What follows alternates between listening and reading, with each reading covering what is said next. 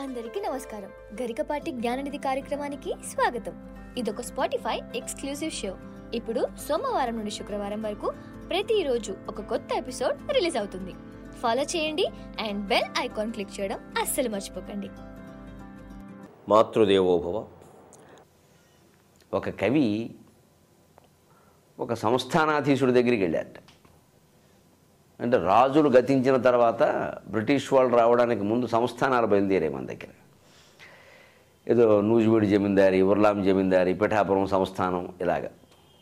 ఈ సంస్థానాధిపతులు కూడా రాజులే రాజవంశీకులు. అందులో కొంతమంది కమ్మవారు రెడ్లు కూడా అప్పటికి సేనాధిపతులుగాను నాయకులుగాను బాగా వృద్ధి పొందారు కాబట్టి వాళ్ళు కొంతమంది సంస్థానాధీశులు అయ్యారు వాసిరెడ్డి వెంకటాద్రి నాయుడు ముక్త్యాల జమీందారు ఇలాగా. వీరికి రాజరికం రాజరికమే కదా అందుకని పెద్ద పెద్ద మీసాలు ఉండేవి ఒక సంస్థానాధీశుడికి బాగా ఇంతంత మేసాలు ఉన్నాయట. పొడుగ్గా ఇలాగే నిమ్మకాయలు దెబ్బకాయలు కూడా నిలబెట్టేయచ్చు వాటి మీద. కానీ ఆయన దగ్గరికి ఒక కవిగారు వెళ్ళేట. ఏమండి కవి నేను? కానీ కవి అంటే ఏంటి? చెప్తాం అంతే కదా చెప్పు అన్నాడు. ఏవో పద్యాలు చెప్పు. ఏమి ఏమి చెప్పినా ఈయన చెప్పడమే కానీ ఆయన చేపడం లేదు. ఈయన చెప్పడమే చేపడం లేదు. ఏమి గోకి గోకి గోకి గోడు నెప్పులెట్టే తప్పితే ఏమి రూపాయి తీసి ఇచ్చింది లేదు.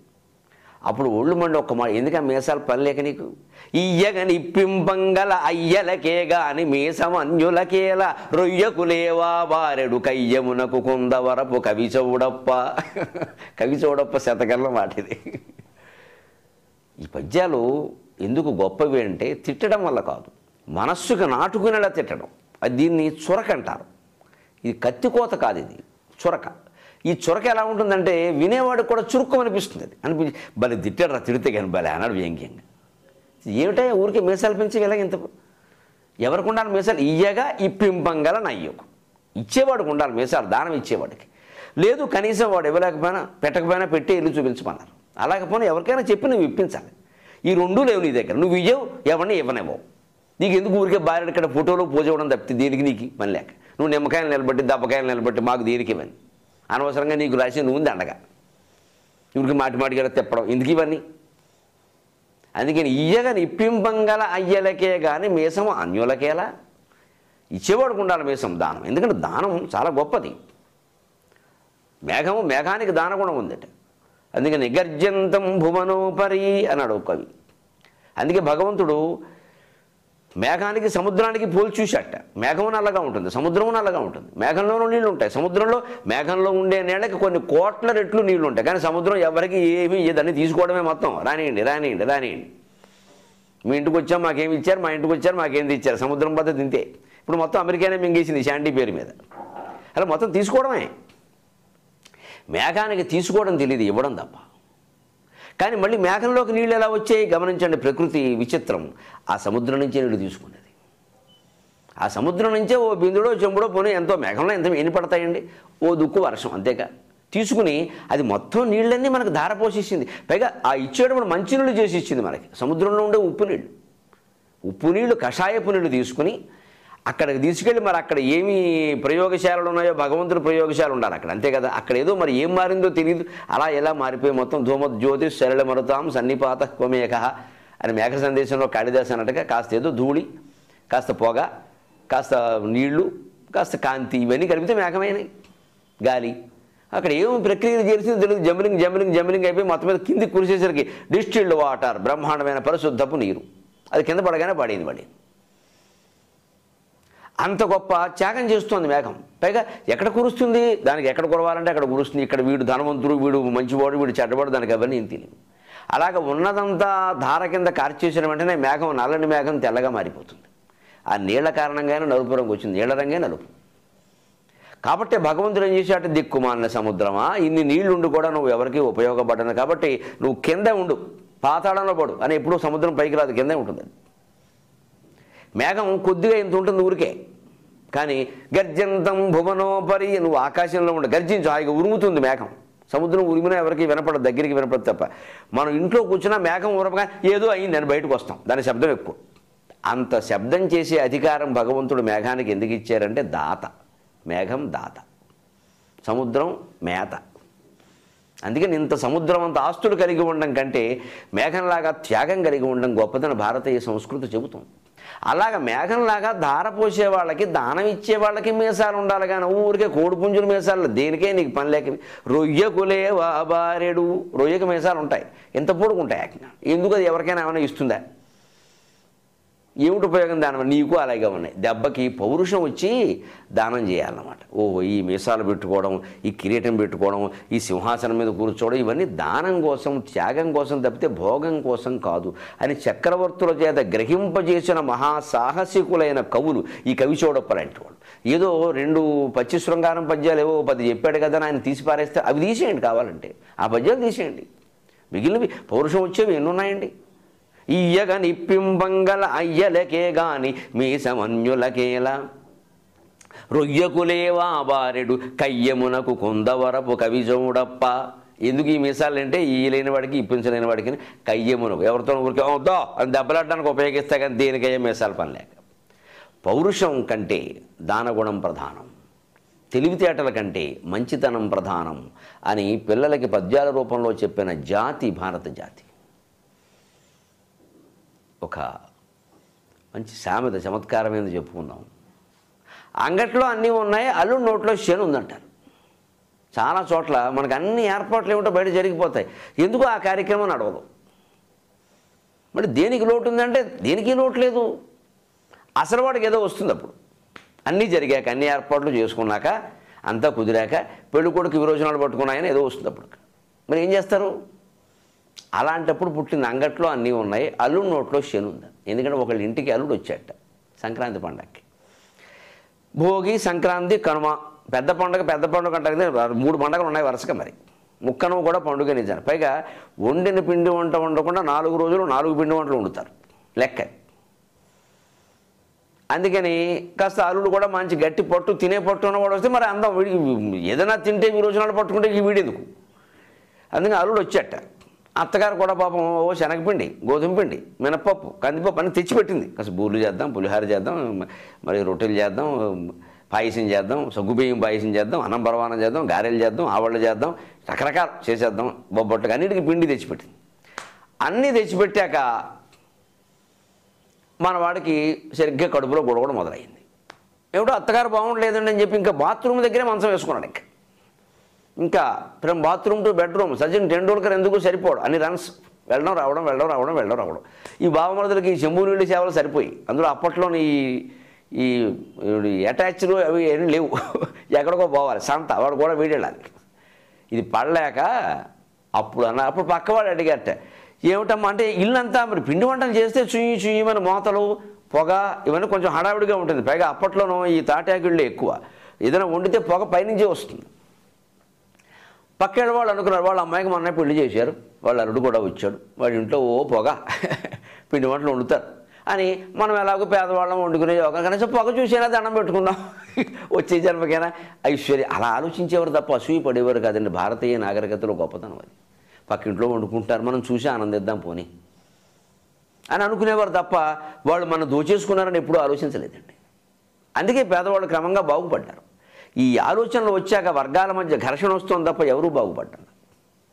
ఆ ముత్తైదు బాగుంటే లక్ష్మీదేవిలో ఉంటే ఆవిడను చూసి దండం పెట్టుకుంటే మనకి ఆ యోగం పడుతుందని ఆలోచించారు తప్ప నా శ్రమ దోపిడీ చేయ ఆవిడ నగలు అని ఎవరు దిక్కుమాలని ఆలోచన చేయలేదు. ఈ ఆలోచన చేపట్టే వాళ్ళని వీళ్ళు చంపడానికి ప్రయత్నం చేయడం వాళ్ళు వీళ్ళని చంపే ప్రయత్నం మొత్తం ప్రపంచం ఎంత అల్లకొల్లం వైపు తెలుసు ఎవడు బాగుపడ అలాంటి నాగరికత మనది. ఆ బాగుపడాలంటే అసూయ పడకు ఆలోచించు. దాన్ని నమస్కారం చేసుకో సంతోషించు. వాళ్ళని మెచ్చుకో హాయిగాను. వాళ్ళే నీకు దానం ఇస్తారు. సంతోషించు. అలాగా వాళ్ళ ఇంట్లో పిండి వంటలు వండుతారు పోనీ చూసి ఆనందిద్దాం. ఏమీ లేదు హడావిడ. ఎక్కడ దొంగలు అక్కడే కప్చి అప్పుడు పక్కింటి ఆవిడ వచ్చి అత్తగారిని అడిగింది. ఏమీ అంగట్లో ఏమైనా సరుకులు దొరకలేదండి అంగట్లో అన్నీ ఉన్నాయి. అల్లుడి నోట్లో చేను ఉందండి ఆవిడ. అంటే వీడికి తినే యోగం లేదండి. మన వాడికి ఈ రోజునాలు పట్టుకున్నాయమ్మా ఏం చేద్దాం? ఏం పడి శనగపిండి ఉంటుంది? బా అత్తగారు ఏమిటో తిప్పినట్టుగా ఉంది మరే. ఈ తిప్పినట్టు అల్లుడు తినే అల్లుడు ఒకడు. బుర్ర తిప్పినట్టు ఉంటుంది వీడికి. నాలుగు మొక్కలు తినే యోగం లేనప్పుడు వాడికి అల్లుడు ఏమిటండి? వాడికి పెట్టి మాత్రమే అందుకని అప్పుడు వచ్చింది. అంగట్లో అన్నీ ఉన్నాయి. అల్లుడు నోట్లో చేను ఉందమ్మ. వాడికి తినే యోగం లేదు. పైగా మళ్ళీ అటువంటి ఈ యోగాలు ఉన్నవాళ్ళు ఎలా ఉంటారంటే ఈ నాలుగు రోజులు గడవగానే ఎందుకో మళ్ళీ కింగ్లో తయారవుతాడు. ఇంకప్పుడు చేయరు మరి. అటు తింటే ఆ నాలుగు రోజులు తినాలి. అలాంటప్పుడు పుట్టిందంటే అన్ని ఏర్పాట్లు ఉన్నా మన వల్ల మన కార్యక్రమం మన వల్లే ఆగిపోయింది అనుకోండి. అప్పుడు అంట ఒక చెలోక్తి కూడా చెప్పుకుని మనం సెలవు తీసుకుందాం. ఒక అవధానం చేస్తుంటే ఇప్పుడు పదేళ్ళ క్రితం మాట అప్పుడు వాజ్పేయి ప్రధానమంత్రిగా ఉండేవాడు. జయలలిత తమిళనాడు ముఖ్యమంత్రిగా ఉండేది. ఈవిడ ఆయనకి మద్దతు. ఇరవై ఏడు పార్టీల మద్దతులో చంద్రుడికి నక్షత్రాలాగా ఇరవై ఏడు మంది ఉండేవారు ఆయనకి. అందులో ఈవిడ ఒకటి పైగా పెద్ద ఈవిడ పెద్ద షంటింగ్ కదా. వాటి మాటికి మద్దతు కూడా పీకేస్తా. మద్దతు కూడా పీకేస్తా అని బెదిరింపులు ఫోన్లు ఉత్తరాలు. ఒక క్షణం ఆయన సుఖంగా బ్రహ్మచారికి పెళ్ళి అవ్వలేదనేదే తప్ప ఇరవై ఏడు మంది పెళ్ళాల కింద తయారయ్యారు. అలా ఏడిపించుకు తిన్నారు ఆయన్ని అందులో ఈవిడ బాగా ఏడిపించింది. బ్రహ్మచారి శతమర్కట హాని ఈవిడ మళ్ళీ బ్రహ్మచారిని కదా అందుకని అప్పుడు అడిగారు. నేను అమెరికాలో అవధానం చేస్తుంటే ఏమండి ఈ వాజ్పేయికి జయ ఏమిటండి సంత? ఓ మాటి మాటికి అడుగొడుక్కి అడ్డమే అడుగొడుక్కి అడ్డమే. ఏమైనా మంచి పనులు చేద్దామంటే చేయనివ్వదంటే నేను అన్నాను ఆయన ఒక చమత్కారం భాషాపరమైంది. మనం పరిశీలిస్తే ఎంత అద్భుతాలు దొరుకుతాయో చూడండి. మీరు ఆ వాజపేయ అన్న మాటను గమనించండి ఆ పేరు పెట్టుకోవడమే తప్పు. ఎందుకంటే వా తర్వాత జా పే తర్వాత యా. అంటే రెండు అక్షరం నాలుగు అక్షరం బయటికి రాకు జయ. వాజపేయ అందులో రెండు జ నాలుగు జ విడిగా తీస్తే జయ అంటే వా తర్వాత జా పే తర్వాత యా అంటే అడుగడుకే అడ్డం పడ్డమేగా. ఆయన పేర్లోనే ఉందా గమ్మత్తు పోని ఆ జయ తీసేస్తే మిగిలింది వాపే బలుపు కాదు. నిజంగా ఆయన బలం ఆయనకుంటే అది బలుపు. పక్క పార్టీల మీద ఆధారపడితే వాపు అంటారు దాన్ని. వాళ్ళు ఎప్పుడు తీసేస్తారో తెలియదు కదా. అందుకని ఏదో ఒకటికి సెగ్గడ్డై బాగా వాచింది చూసుకో ఎంతలా ఉందో. అది సెగ్గడ్డు కాసేపటి తగ్గిపోతుంది. అనేది వాపు ఎప్పుడు బలుపు కాదు. నిజంగా బలం ఉండాలి కానీ వాపు చూసి బలుపు అనుకుంటే అలాగే అయితే వాపే ఆ చెయ్యి తీసేద్దామంటే వాపేనయ్యా పోనీ అందులో పెడదామంటే అడుగొడికి జాడడం యాడడం. అందుకే జాతకం ఎలా ఉంది నేను వాళ్ళ అమ్మ నాన్న అలా పేరెట్టినందుకు మనం ఎందుకు అనుకోవడం? ఇలాగ విచిత్రంగా పేర్లల్లోంచి చమత్కారాలు లాగితే చాలా అద్భుతమైనటువంటి చమత్కారాలు మన తెలుగు భాషలో దొరుకుతాయి. తెలుగువారికే ఆ చమత్కార దీప్తి ఉంది. అది అందుకుందాం. తెలుగులో మాట్లాడదాం. ఎంతటి మాట బల్కెతివి? ఈ పసిగోనకు జన్మ జన్మ దుర్దంత దురంత దుఃఖములు రవ్వలబోలిక రాలిపోవా? నీవెంతటి మాట బల్కితివి? నీ ఎంతటి తల్లి ఈ సుతుని ఆదరణంబును మెచ్చనన్న నేనంతకు మించి కోరు పరమార్థములేదిల మాతృదేవత. నేనంతకు మించి కోరు పరమార్థములేదిల మాతృదేవత. ఒక చమత్కారమైనటువంటి శ్లోకంలో నిద్ర ఎప్పుడు వస్తుందో నిద్ర ఎప్పుడు రాదో చెప్పాడు. చాలా గమ్మత్తుగా ఉంటుంది మానవ జీవితం. మనం పైకి ఒప్పుకోవడానికి సందేహిస్తాం కానీ ఆ సందేహించే విషయాలనే కవులు బహు చమత్కారంగా చెబుతారు. త్రీణి స్థానాన్యనిద్రాయాహ చౌర్యద్యూత పరాంగనాహ త్రీణి స్థానాన్ని నిద్రాయా స్వభార్యా పుస్తకం జప మనిషికి నిద్ర పట్టిన చోట్లు మూడు ఉంటాయి. భారతంలో కూడా దీని ప్రస్తావన వస్తుంది. ధృతరాష్ట్రుడు విధురుణ్ణి పిలిచి నాకు ఎందుకో చాలా రోజులుగా నిద్ర పడడం లేదయ్యా అంటే చాలా విధురుడు మెత్త మెత్తగా రేవెడతాడు పరస్త్రీని కామించిన వాడికి ఇతరుల సంపదలు ఆశించిన వాడికి నిద్ర పట్టదయ్యా నీకేం మహారాజా అంటాడు. అంటే ఇందులో ఏదో ఉందన్నమాట. అంటే పాండవుల పట్ల అసూయ ఉండబట్టే నిద్ర పట్టలేదు. ఎందుకు పట్టదు? దాన్నే ఇంకో గమ్మత్తుగా ఏం చెబుతారంటే ఇక్కడ త్రీణి స్థానాన్ని అనిద్రాయా నిద్ర పట్టిన వాళ్ళు లోకంలో ముగ్గురున్నారట.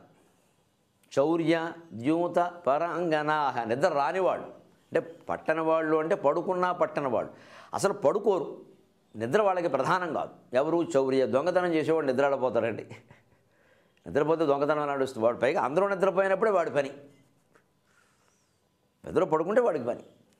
వాడు మహాయోగి భగవద్గీతలో చెప్పినట్టుగా ఏదో యా నిశా సర్వభూతానాం తస్యాం జాగ్రత్త సంయమే అని అన్ని జీవులు ఎప్పుడు పడుకుంటాయో మహాయోగి అప్పుడు మెలకుగా ఉంటాడు. దొంగ కూడా మహాయోగి. అందరూ పడుకున్నప్పుడు వాడు మెలకుగా ఉంటాడు. అందుకని దొంగవాడికి నిద్ర నిద్ర రాదు. వస్తే వాడు వృత్తి నడవడు. జూత పేకాట ఆడేవాళ్ళని గమనించండి. పబ్బులు క్లబ్బులు బాగా పెరిగాయి కదా. ఒంటి గంట అవని రెండవని మూడవని ఇంటికి రాడు. గ్యాంబ్లింగ్. అప్పుడు కూడా శుభ్రంగా రెండు సీసాలు వేసుకుని వస్తాడు దారిలో ఎవరన్నా గుద్దేసి వస్తాడు. జరిగేది ఇదే. ఇక ఇంటికి వచ్చి పడుకుని తెల్లరగట్ట ఆలస్యమైంది అని తొమ్మిది ఎందుకు అయింది ఆలస్యం? ఏమి ఏమైనా యజ్ఞం చేసావా? యాగం చేసావా? పేకాడు అందుకని అయింది. దీనికోసం మళ్ళీ పదింటి వరకు లేవడం. ఈ రెండు తప్పులే. రెండింటి వల్ల ఆరోగ్యాలు పాడైపోవడమే. పోనీ ఏదైనా ఏదో ఊరెళ్ళి వచ్చి ప్రయాణం వచ్చి ఏ విదేశాల్లో వెళ్ళి ఒంటి గంటకి విమానం వచ్చింది ఏం చేయమంటావు? వచ్చి పడుకున్నాను నేను రెండింటికి పడుకున్నాను నేను పొద్దున్న లేవలేనంటే అర్థం చేసుకుంటాను ఇంట్లో కూడా అయ్యో శ్రమ పడ్డారు దానికే ఉందంట. శుభ్రంగా క్లబ్ పబ్బుల్లో క్లబ్బుల్లో గ్యాంబ్లింగ్ పేరు మీద తిరగడం అంటే శుభ్రంగా తాగి తందనాలు ఆడి మూడింటికి ఇంటికి రావడం మొగాడు పడుకోవడం తొమ్మిదింటి వరకు లేకపోవడం సంసారాలు నాశనం అయ్యాయంటే అవో లక్ష్మీదేవి ఎందుకుంటుంది ఇంట్లో? ఐదున్నర కల్లా మొగాడు ఆడది ఇద్దరు లేచిపోయి శుభ్రంగా స్నానాలు చేసి దేవుడి పూజకి సిద్ధమైపోవాలి. ఓ దండం దేవుడికి పెట్టుకుని ఓ దీపం అక్కడ పెట్టుకుని తర్వాత కాఫీ తాగి పనులు చేసుకోవాలి. అదిగితే లక్ష్మీదేవి నిలుస్తుంది. చౌర్య ద్యూత దొంగడికి ని- దొంగడికి నిద్ర రాదు. పేకాటాడేవాడికి నిద్ర రాదు. ఇంకోటి కూడా చెప్పాడు సరదాగా పరాంగనా ఇతర స్త్రీల పట్ల ఆసక్తి ఉన్నవాడు కూడా నిద్ర రాదు. ఎందుకంటే వాడిది అదే ప్రయత్నం మరి. అంటే ఆ వాడు అనుకున్న ఆవిడెవరో కలిసింది. ఆ కలిసినప్పుడు రాత్రి అనుకుందాం. సాధారణంగా ఇటువంటి కార్యక్రమాలకి రాత్రి ప్రసిద్ధం కదా. సరే మరి ఆ పరస్త్రీతో గడపాల్సిన రాత్రి వీడు పడుకోడు. ఎందుకంటే పడుకు మళ్ళీ దక్కే రాత్రులే తక్కువ. ఏదో పది పదిహేను రోజులు ఒకసారి కలుస్తున్నాయి. ఇన్ని ఇన్ని ఇప్పుడు అవతల ఇబ్బందులు తెలిసి చూసుకోవాలి. ఆవిడ ఇబ్బందులు ఆవిడ చూసుకోవాలి. ఇంట్లో అక్కడ ఈయన ఇబ్బందులు ఈయన చూసుకోవాలి. ఇటు భార్యకి తెలియకూడదు అటు భర్తకి తెలియకూడదు. వీళ్ళ పిల్లలకి తెలియకూడదు వాళ్ళ పిల్లలకి తెలియకూడదు. ఇన్ని ఉన్నాయి గొడవలు. నువ్వు లోకంలో ఎవడో చూడకూడదు.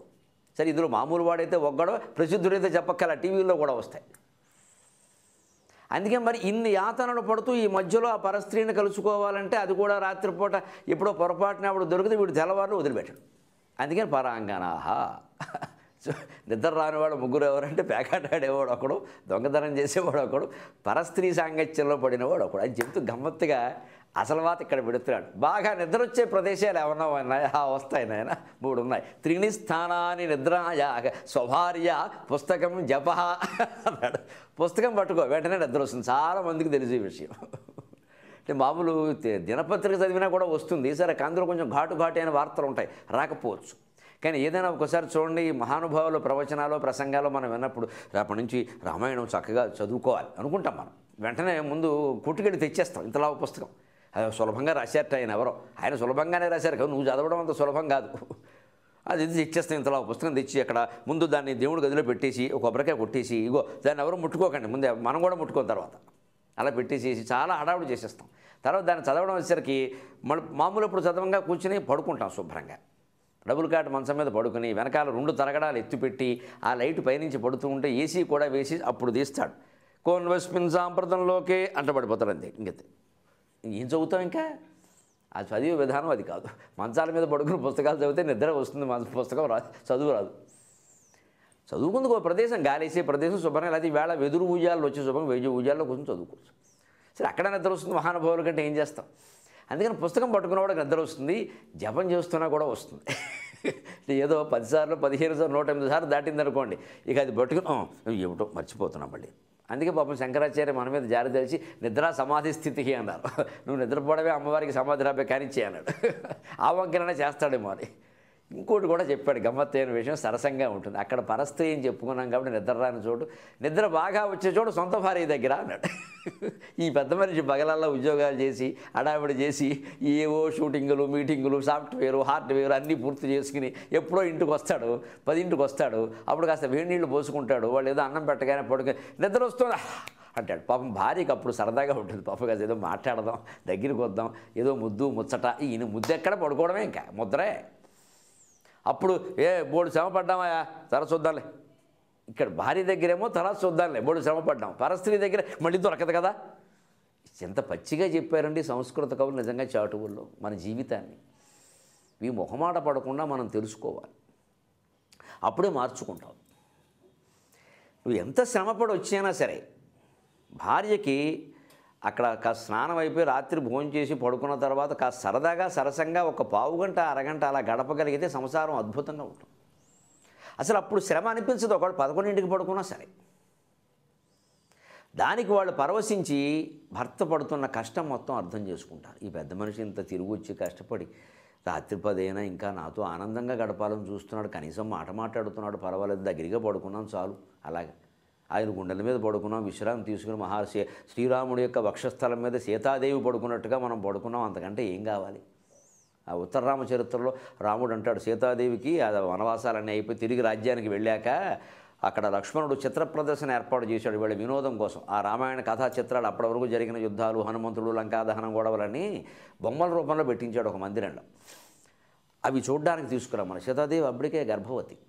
లవకుశులు కడుపులో ఉన్నారు. ఉండగా ఆవిడ తిరిగి తిరిగి అంతా చూస్తున్న రాముడు పక్కనే ఉన్నాడు. చూసుకు సీత చూసావా అని కొన్ని దృశ్యాలేమో మధురంగా ఉన్నాయి. కొన్ని మరి రావణాసురుడు చేతను ఎత్తుకుపోతున్న దృశ్యం. అటువంటివి అమ్మవారు చూడలేదు రాముడు అంతకంటే చూడలేడు. అవి ఏవో నెమ్మదిగా దాటుకుంటూ మనోహరమైన పంపా సరోవర తీరం ఎంత బాగుంది. సన్ మనుష్య మనోయధ.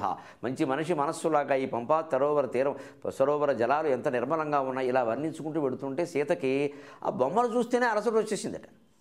వచ్చే స్వామి నిద్ర వస్తోందట రాముడు ఎంత గొప్ప ప్రేమికుడు పరిపాలకుడు అవన్నీ పక్కనట్టండి. ప్రేమికుడు గొప్ప ప్రేమికుడు అని రామబాగు రూపధానమేషతే అన్యదానుపాశ్రిత. ఇతరులెవ్వరికి దక్కనది నీకు మాత్రమే సొంతమైంది నీ కోసం తలగడ సిద్ధంగా ఉంది సీత ఇక్కడ పడుకో అన్నట్టు. అది రాముడి నుంచి మనం నేర్చుకోవాలి.